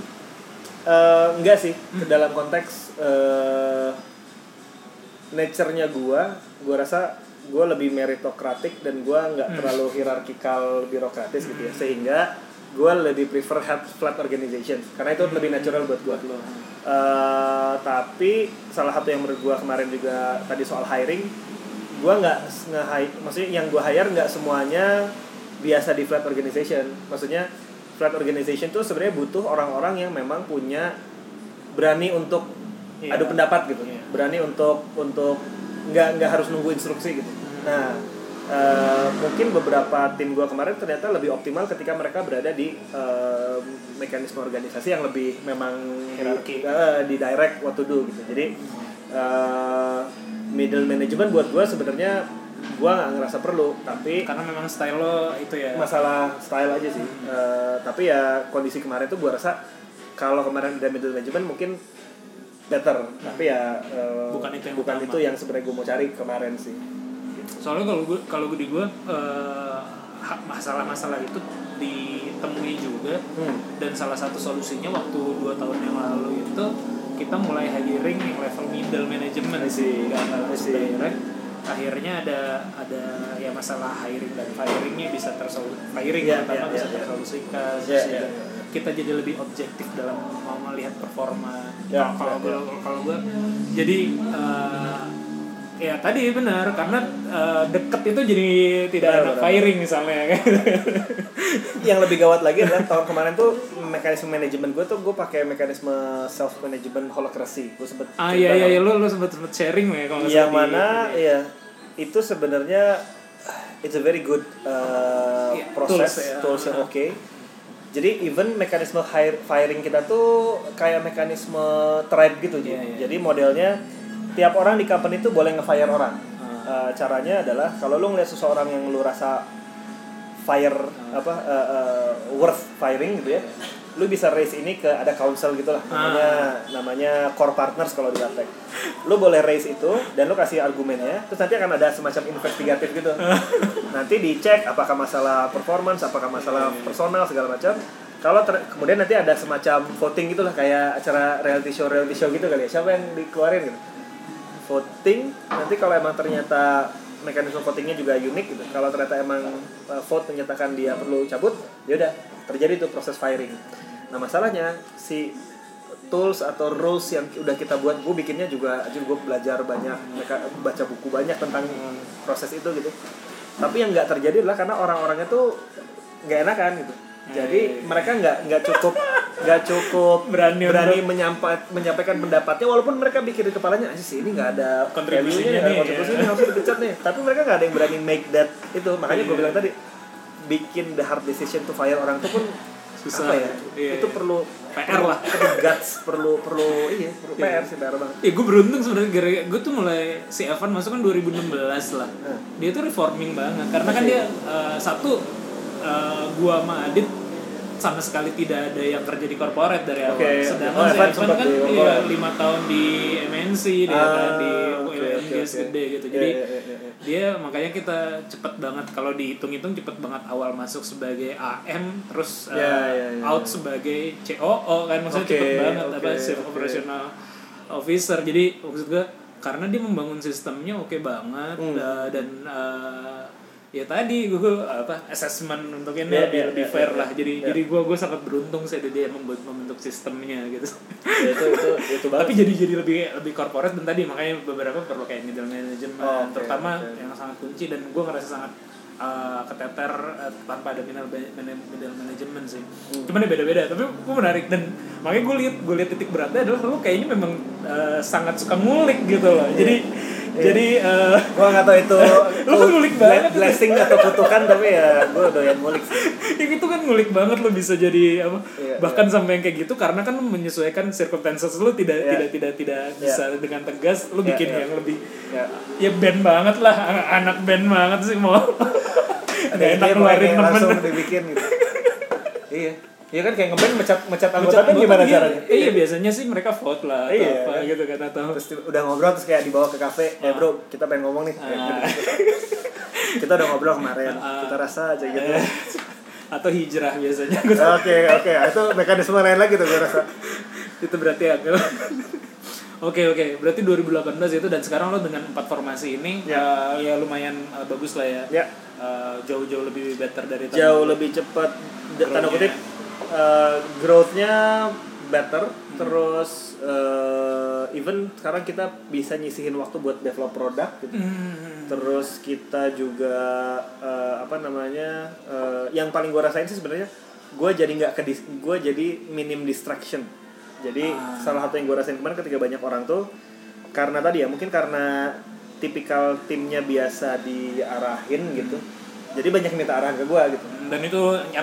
karena flat lah. karena flat jadinya gue gurita kan gurita Iya, tuh iya, jadinya iya. jadinya gue banyak distraction untuk untuk ngedirect ngedirect eh, di even Tugas-tugas even hal utama. sepele yang maksudnya gue gue gue oke oke aja ngedirect cuman turns out itu ngebikin gue jadi ke ke dis- ngedistract gue dari eh, role Utama. tanggung jawab gue sebagai kapten kapal yang ngeliat helikopter view strategis gitu Iya, iya, iya, iya. Dan itu eh, makes a big difference ke Meninggalkan hasil. luka apa nih tahun lalu? utang gaji Finansial- finansial finansial finansial Lumayan. eh, lumayan yang paling gede financial dan emang sekarang misi company-nya adalah eh, pokoknya kita prioritizing untuk eh, apa nyelesain Utang. urusan utang-utang dulu Eh, at the same time juggling sama eh, opportunity buat growth secara tadi produk dan dan positioning di market gitu. Iya. tapi gue malah ya gue tapi gue ngerasa kalau tahun lalu gue nggak ngadepin situasi itu gue rasa itu nggak nge-push gue untuk jadi di titik sekarang sih. Maksudnya di akhir dengan pengalaman kemarin tuh gue jadi beneran sekarang kalau firing gue udah jago firing lah kalau sekarang. Even sesimpel skill firing aja ternyata harus dikasih pelajaran berat gitu kali ya. Hmm. Eh, terus ya gue sekarang lebih bisa ngelihat what's priority sih. Gue rasa yang salah satu yang orang kayak gue penyakitnya orang kayak gue adalah semuanya mau dikerjain semuanya mau dijalanin expect semuanya bakal Bagus. kun fayakun tiba-tiba jadi jalan gitu. Tapi nggak bisa. Realitanya gue perlu prioritize things gitu. Dan gue sekarang gue rasa gue lebih wise dalam prioritize resources prioritize urgency gitu. kayaknya itu itu pelajaran yang gue rasa gue nggak yakin ada sekolahnya buat bela- Iya, ngajarin itu loh kayak lu harus Iya. beneran learning cost lah ya. learning cost learning cost Iya sih. Dan kadang-kadang gue sih sebenarnya kan ketika kita ke kita ngambil wise lah atau apa ya hikmah lah ya dari Hmm. suatu kejadian ya. Itu kan eh, setelah lah ya. Setelah. Eh, setelah, Setelah. gitu. Kadang-kadang tuh gue berharap bisa mengambil hikmah tuh ketika lagi marah. Misalnya gue sekarang lagi ada masalah deh. Iya, iya. Dan Anjir tadi itu gue yakin pasti selesai sih nanti nih tahun depan gitu. Dan tahun depan Tapi- gue wise menghadapi iya, ini. iya. Bisa Tapi ini gue lagi nggak, gue bisa nggak duluan sih biar gue tahu nih? Ya mungkin salah satunya dengan bikin ini apa apa ngobrol-ngobrol bisnis. Ngobrol bisnis. supaya eh, nggak usah ngalamin ngulangin apa yang gua alamin lu alamin tapi orang-orang jadi udah dapet hikmahnya kan gitu. Mudah tapi emang emang emang gimana ya? Iya belajar tuh dari gitu sih. Maksudnya belajar yang paling efektif gue rasa dengan dengan making Terbentur. mistakes gitu. Makanya terbentur. kan orang juga nasihatnya ya nggak apa-apa saya ngabisin jatah gagal gitu jadi ya ada benernya juga gue rasa Oke, tapi terus yang platform itu sekarang memang fokus yang produk itu platform ya. eh, apa freelancing, freelancing gitu. betul Nah, tadi tuh gue pas lo cerita tentang itu, gue inget di Jerman tuh ada namanya Do School ya, Do School oke salah. oke dia tuh eh, mirip kayak gitu model bisnisnya tapi ngambil freelance dari seluruh dunia dan mungkin dari university college gitu Hmm, hmm. untuk eh, kerja tiga bulan berapa bulan gitu lah eh, freelance atau project based kayak gitu Hmm, hmm. Eh, dan mungkin dengan dan bukan dengan dana grant tapi dengan eh, perusahaan tertentu Oke, oke. jadi misalnya ada perusahaan di Jerman yang butuh solving something gitu Oke, mereka nanti menjabarkan tuh di websitenya Oke. apply for it dari seluruh dunia bisa apply Oh, apply kayak oke, gitu oke. dan mereka nanti dalam tiga bulan ngop- eh, kalau yang diterima ngoprek-ngoprek di situ Hmm, eh, ya tadi ada gaji dan segala macam Oke. do school terus juga mungkin yang eh, tempatnya design thinking ya kayak apa HPI itu Ah, kan Hasso Plattner. Hasso Plattner itu kalau nggak salah dulu sempat sempat ini mereka juga ada yang model-model gitu tapi do school kalau menurut gue yang lebih private Ya, ya, ya, kalau ya. HPI kan kampus ya iya, iya, iya. Oh, ini jadi Ah. bisnis eh, maksudnya eh, startup apa gitu ya? Eh, eh, as a business, gue nggak tahu sih mereka eh, eh, kalau GM, GmbH mah perusahaan ya berarti Perusahaan. kan berarti mereka perusahaan PT yang lah ya. PT lah ya di Indonesia eh, yang eh, memang mem- Hmm. mem- memprovide service dan toolsnya design thinking kan. I see, Nah, I see. itu eh, menurut gue menarik sih mungkin nanti eh, nggak tahu kalau kalau lo udah tahu Iya, iya, iya, iya. di menurut, menurut gue tuh karena waktu itu gue sempat beberapa kali coba apply kan Oke, Eh, coba oke. apply ah ternyata nggak eh, nggak nggak nggak lolos yang di Oke, gue inginin terus oke. ada project lagi mereka kayak tapi yang di Afrika kayak gitu ah gue nggak nggak nggak tertarik lah malas Gue malah belum pernah ke Afrika, pengen gue. Afrika. tapi tiga bulan Ya, Jadi- seminggu pulang susah juga ya, seminggu pulang ke Bandung. kosnya iya itu itu menarik sih dan Iya, mungkin iya, di. Indonesia akhirnya belum ada ya yang eh, Iya. eh, pakai pola-pola kayak gitu ya Eh, ya kalau apa salah satu benchmarknya kita kan mungkin kalau ngomongin freelancing ya freelancing platform kayak Seribu Lancer Nah, atau cuma mereka kan freelancer.com. tidak mereka membebaskan lah marketplace Betul. lah mereka Mereka, mereka marketplace gitu. Eh, dan mostly jatuhnya kan jadinya one to one connection, one to one Iya. project gitu ya. Satu project, satu sayembara terus cari kod talentnya kalau dipilih mereka one on one. Kalau kita modelnya team based sih. Jadi freelancingnya tuh lo satu project, ini butuh jadi biasanya gini, satu project, produk gitu ya, ada kebutuhan melakukan risetnya sama developmentnya misalnya. Risetnya ini butuh nyari yang bisa eh, etnografi, yang bisa user research gitu, eh, yang bisa in-depth interview. Nah, tapi di dalam komposisinya tuh ada lead researcher sama asisten misalnya gitu, sama fotografer misalnya. Ya udah, kita tuh nyari semua orang kita sebarin tawaran kerjaan jadi lead, siapa yang mau apply daftar, nanti mereka listnya ditaruh gitu ya. Yang jadi asisten siapa aja daftar, nanti ada da- datanya kita kasih ke klien, fotografer juga daftar, datanya kita kasih klien, nanti klien yang milih, Hmm. mau pakai talent yang mana. Oh Eh, jadi oh berarti bikin- bukan bukan project da, lo ada project dari mana Hmm. eh, lo bikin kayak gitu lo yang ngerjain Enggak bukan sih, ya jadi, jadi- jadi lebih kayak open aja ya? Iya, open inno- kayak open innovation gitu ya Iya, sayembara kalau ya itu lebih kayak talent ya jadi ya kayak ini kayak apa namanya kayak bikin bikin tim maksudnya tim ya. dari pokoknya eh, gua ngasih ke kliennya Laptek mah ngasih tahu oke lu lo melakukan aktivitas uh, in-depth interview kan Eh, caranya gini nih template-nya gini. Berapa hari kerja leadnya ngapain aja asistennya ngapain aja fotografer ngapain aja. Oke lu setuju? Setuju.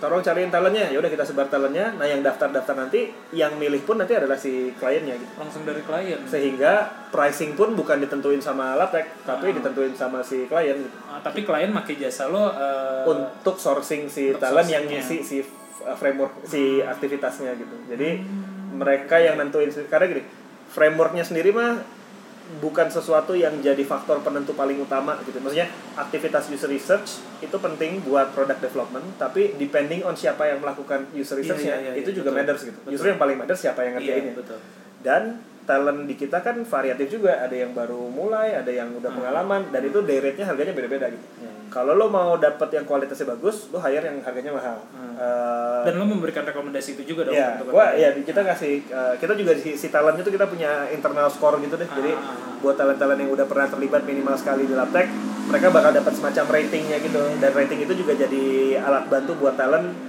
decide oh yang ini harganya mahal tapi kok skornya jelek ya gue kayaknya mau yang di bawahnya aja deh tapi ratingnya bagus jadi ada variabel itu juga sih Iya, iya, iya, iya. itu itu kita bikin satu pertimbangannya adalah eh, sebenarnya jadi kayak marketplace juga Iya. tapi bedanya rules marketplace-nya nggak ada apa ya kita sedikit ngasih Hmm. eh, template-nya gitulah Iya. itu menarik sih kemarin gue juga ada dapet kayak gitu tuh sinarmas ada CEO nya ya apa eh, information ya? IO CIO CIO ya CIO. Eh, Chief Information Officer-nya Hah? tapi di bidang apa gitu ya Eh, karena kan gue di nonaktifin dulu kan mas jadi Hmm. tapi masih ada yang sisa-sisa dapat Hmm. kontak atau apa segala macam minta kayak gitu sebenarnya dia minta tim I gue butuh tim developer nih kayak I gini-gini terus baru gue gali sekilas ini ya kan apa baru chat bales eh, Hmm, hmm, hmm. mau bikin apa kayak gini gini gini gini mungkin menarik tuh bisa di dan testing. maksudnya si si frame si platform gue ini sangat bisa dipakai sama let's say uh, uh, istilahnya apa ya freelance project manager atau konsultan pribadi gitu ya misalnya kayak lu as personal dapat tawaran bikin project apa gitu lu nggak perlu assemble tim permanen untuk bikin Iya, iya, kerjaan itu lu bisa lu bisa bahkan yang kecil-kecil gini bro Iya. itu lem tuh lem Nah. tuh ti- dia itu melakukan kayak gitu oke oke. persis banget di beberapa tahun dua tahun yang lalu gue pernah dapat project dari mereka tapi memang mereka anak-anak gue ngantor di Oh, perlu di sana. Iya, ah, iya. ah. ada beberapa anak-anak Bandung yang sering dapat 2003 juga tuh Hmm. eh, FT Rashid oh si- iya iya si Rashid Rashid apa sih nama Eh, perusahaan lupa ini lagi. aduh ya itulah eh, eh, aduh Smart. De Smart Smart Deco Smart Smart Smart Deco Iya, Smart Deco itu Smart Deco. itu kayak gitu jadi kayak mereka butuh tiga orang nih Hmm. Eh, ABC dengan skill set apa segala macam sebenarnya hire ke gue karena mereka butuh legal dan juga butuh Oke, apa ya si butuh payung- macam-macam. payung Ah, legalnya dan gitu. terus kita bikinin proposalnya lah eh, Iya, iya, iya, iya. berapa rate rate nya Iya, iya, kita iya. itu ada yang anak kita juga Hmm. ada yang memang kita hiring luar Dari luar, eh, iya. ditempatkan di sono Iya, iya. enam bulan apa apa eh, abisnya di hire terus kita kita kehilangan iya, iya, karyawan iya, iya. Nah, Itu- ada juga kayak gitu. kucing eh apa eh, Setahu gue tuh domba Terus temen gue ada yang di yang pernah request kayak gitu. Satu lagi adalah di ini Axiata, Excel. Axiata, itu Excel. dua pernah pernah request kayak Modelnya gitu. kayak gitu juga. Modelnya kayak gitu. Oh, Itu menarik, tuh menarik tuh. Corporate ya, kalau corporate tuh. iya iya iya Nanti bisa nanti gue kalau ada itu gue gue ini lah, Siap, lempar. siap.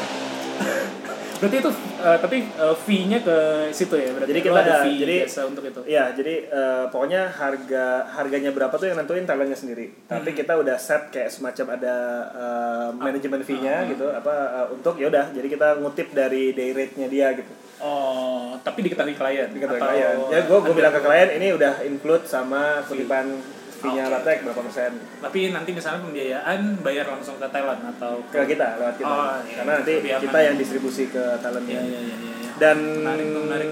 apa ya ya kita juga masih exploring possibilities secara produk sih cuman eh, so far gue ngerasa eh, yang kita provide ini value utamanya ke klien klien jadi punya pilihan gitu Hmm. Eh, ke tel ke mana ke talent talent ngerasa dapat opportunity buat nambah jam terbang sekaligus belajar Hmm. gitu karena Iya, tadi yang lo bilang sendiri Betul. Eh, karyawan pun biasanya mereka nyari sampingan di luar Pasti, jam iya. kerja karena mungkin bukan sekedar karena gajinya kurang tapi nyari nyari apa ya ngasah Iya ya. ngasah Nyari sesuatu yang baru, sendiri gitu. bosen Ah, ah. gitu-gitu kan banyak dan banyak. itu banyak yang justru banyak yang ngerjain di project di kita justru adalah itu moonlighter istilahnya Oh. udah punya kerjaan di kantor Malamnya. tertentu tapi malamnya mereka eh, proyekkan di laptek Nah, gue baru ingat it, dulu tuh ada jokes, bukan jokes ya, nggak tahu idenya temen gue ini ada sama-sama main di e-government lah ya. Hmm, hmm. Karena kita kalau di e-government kan ribet dengan administrasi lah, Iya, iya, banyak iya, kan iya, iya. tenaga ahli dan segala macam. Benar. dengan konsep yang sama tapi lebih kalau konsep lo kan lebih deep lah, lebih benar-benar mengelola orangnya. Iya, iya, kalau ini temen gue ini bercandaannya dia mau bikin tenagaahli.com. Oke. Jadi isinya adalah list-list orang punya kalian apa dan punya sertifikasi dan punya ijazah apa. Intinya sih untuk dipakai namanya di Wah, itu gua rasa gua rasa bisa juga tuh jadi iya iya saya apa iseng Iya, lah iya. apa isengan dari tapi kayaknya gitu. ada ada beneran ada yang bakal mau bayar tuh Gua Iya iya serius. Orang gue gue sering, maksudnya gue Ah. sering mengambil anak-anak kita ini kan Oh, banyak iya. yang ijazahnya nganggur tuh. Ah, ah. Gue ngasih kayak gope itu udah Iya, lumayan buat iya, mereka bener. gitu kan. Karena kan kadang-kadang gue project misalnya apa terbaru nih di jangan disebut lah ada suatu kantor pemerintahnya Jawa Barat gitu. eh sebenarnya bikin sistem informasi biasa Iya. gitu tapi dalam tanda kutip mereka pengen oh gue mau ada ahli JIZ apa Oh, eh, JIS JIS. JIS ahli ini sebetulnya apa ya ijazah geodesi gitu ya Hmm. udah gue cari temen-temen ijazah geodesi gue CV dan udah sering anak-anak IF tuh gue udah ada listnya lah kan Oke, oke. pinjam ijazah S2 berapa S1 data bikin power jokes bro Iya. ya cuman eh, kendalanya adalah manajemen eh, yang pernah kejadian bukan di gue sih tapi ada salah satu perusahaan temen Eh, kendalanya kalau kayak gitu tuh lo nggak boleh double tenaga ahli di satu Oh. level kota eh di satu level instansi Iya iya iya. iya. eh, di satu waktu Iya, jadi iya, misalnya iya. dia lagi ngerjain project gue di Diskominfo eh, tenaga ahli yang sama dipakai Di jasanya dinas di eh, Budpar dinas. Budpar levelnya sama satu kota Nggak kayak boleh satu gitu kota ya? itu bisa minta pengembalian temen gue sampai Hmm, di, gitu. di pengembalian baru 30 juta Oh, kayak gitu. iya karena oh karena ketemu sama BPK ya iseng apa namanya Ya, random sih cuman random cuman check. uh, ya manajemen gitunya sih makanya temen gue bilang gue mau bikin nih tenaga ahli uh, .com gitu gitu oh bagus tuh ntar gue ambil ya iya iya. Gue juga mungkin perlu tuh kalau iya gitu. iya kan banyak loh pasti ada gue project government yang. Ya, meaningless gitu harus lah ya meaningless Iya, uh, maksudnya perlu Syaratnya nggak ya administratif gitu, nggak sepenuhnya berkorelasi sama kesuksesan project itu loh kadang-kadang. Oke, eh, terakhir deh ada lagi Iya. lain lagi lo, project lo ini kan atau riset selain yang tadi itu yang tadi Eh, mostly sekarang masih ke ini sih, masih ke si freelancing platform freelancing tadi ya. itu keren sih. Itu produknya namanya Nodes, K N O D S. Eh, KNO Notes eh, Nodes. ini eh, Eh, ya apa? sih? eh, kalau Simple. Simple. Nah, cuman pakai D. Jadi eh, karena Ah. kalau nodes simple bahasa Inggris kan pakai T tuh. Ah. Tapi kalau nodes simple di elektron rangkaian elektronik Eh, ini, nodes ini. nodes, gitu Nodes, kan. ya, Nah, tapi nodes. itu gue combine. ah, Eh, sekarang tapi fokusnya ke Nodes ngerjain berarti, Notes. Nah, tapi nggak ada E-nya. Ah, E, Nodes. K N O D S aja.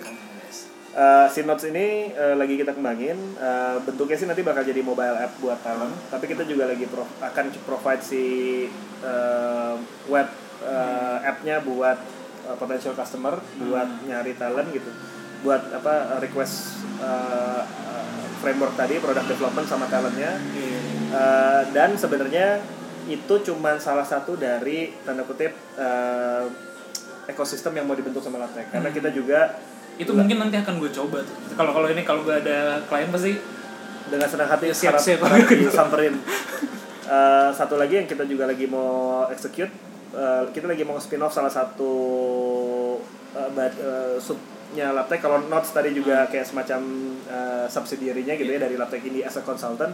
Ada juga institusi buat training namanya Independent jadi si training ini kemarin kita sempat ngadain sekali eh, training Scrum sama product owner.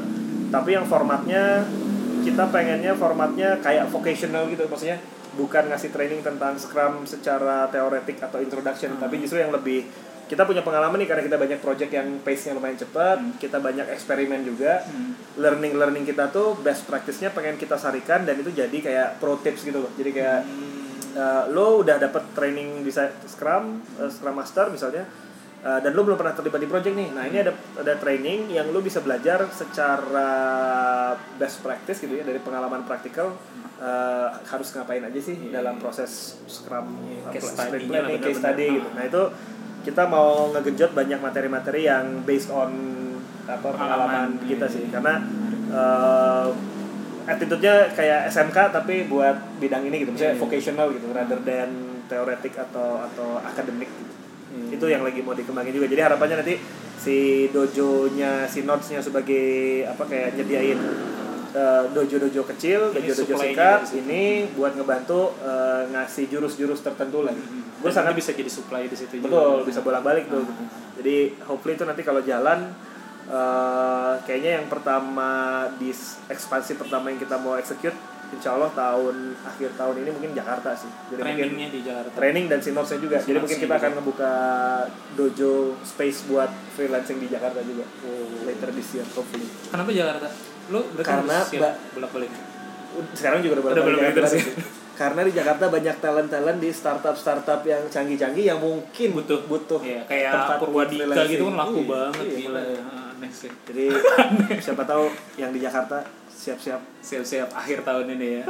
eh, gue ingat satu lagi. Hah? Lu ngerasa ini gak sih eh, terlalu melekat eh, laptek indie dan lo Hmm. lo dan laptek indie Ya. gitu. Eh, jadi kalau gue laptek ini siapa ya? Eh, Ya, ya, ya, ya. Saska gitu. Ya, ya, ya. Eh, itu iya dan gua rasa masih inevitable sampai Hmm. eh, sampai dan lo oke-oke aja dengan itu juga ya. Eh, awal-awalnya gue nggak oke oke aja sih justru Hmm. di di 2018 dan sebelumnya tuh gue kayak gimana cara gue ngelepasin image itu gitu Hmm. cuman kalau di bidang consulting B2B mau nggak mau pasti melekat sih maksudnya Hmm. sebagai CEO-nya atau sebagai apa pun lah gitu ya asosiasinya pasti ke sana dan dan ya. dan project pun datangnya karena nama guanya Iya, sebenarnya iya, nggak makanya. necessarily karena nama Hmm. lapteknya gitu Iya iya iya. kecuali gue udah bisa bikin produk yang produknya itu stand out dengan sendirinya tanpa harus tahu siapa di baliknya gitu. Iya. Kayak sekarang kan Gojek value utamanya mah ya soal servisnya bukan Iya. soal Nadiem Makarimnya gitu. Iya. Eh, dan caranya caranya kalau gue mau Switch. bikin laptek nama gue maksudnya kalau gue bikin nama gue kalau faceless gitu ya itu harus harus produk sih gue rasa approach Hmm. kayak ya kayak kiwi gitu misalnya begitu begitu orang udah taunya soal antrian dan kiwi mungkin udah nggak Iya, relevan lagi siapa gua di baliknya gitu. terkenal juga sih. Kiwi ya Guanya. kalau kalau Nuesto gimana? Kalau pas Nuesto masih Eh, asosiasinya founder foundernya lu dan enggak juga sih eh, ya karena B2B pasti referral Hmm. terus juga belakangan juga sebenarnya walaupun tadi lo agak sedikit apa ya eh, lo agak menafikan bahwa content write eh, content writing Hmm, hmm, tapi bukan di Nueso tapi di Kiwi justru kuat di eh, in-house Marketing eh, dan- in-house inbound ya justru ya. malah, malah dari dari proses dari proses content writing content bahkan writing kita ya. ada satu tim dedicated khusus di Jogja yang memang untuk ngurusin I kayak gitu see. Eh, dan memang eh, tinggi gitu tapi tapi kiwi karena kan memang produk permasalahan kan. iya karena memang permasalahan orang kan nyari misalnya si institusi nyari sistem antrean rumah Hmm, sakit atau sistem hmm. apa itu memang Iya, sudah iya. Oke, common oke, oke. knowledge yang untuk di search di Google makanya Menarik kita juga, perlu content juga. writing tapi kalau permasalahan kayak kita belum tahu mau produknya jasa Iya, itu iya, sebenarnya iya. agak lebih susah ya, sulit susah. sih memang kalau jasa memang lebih agak sulit Iya, tapi iya, kalau iya. produk bisa lebih menarik menarik oke thank you banget bro thank you man sama-sama panjang juga Thank you, seru. Thank you, ya. Eh, terima kasih sudah diundang ngobrol-ngobrol bisnis. Semoga bisa jadi hikmahnya buat orang-orang yang lagi pusing. Nah, terus tadi apa cerita kita bisa membantu. Nah, semoga jadi pahala Ji. amin amin eh itu juga jariah lah Jariah, Mudah-mudahan. benar-benar. ya sekian semuanya. Assalamualaikum warahmatullahi wabarakatuh Waalaikumsalam.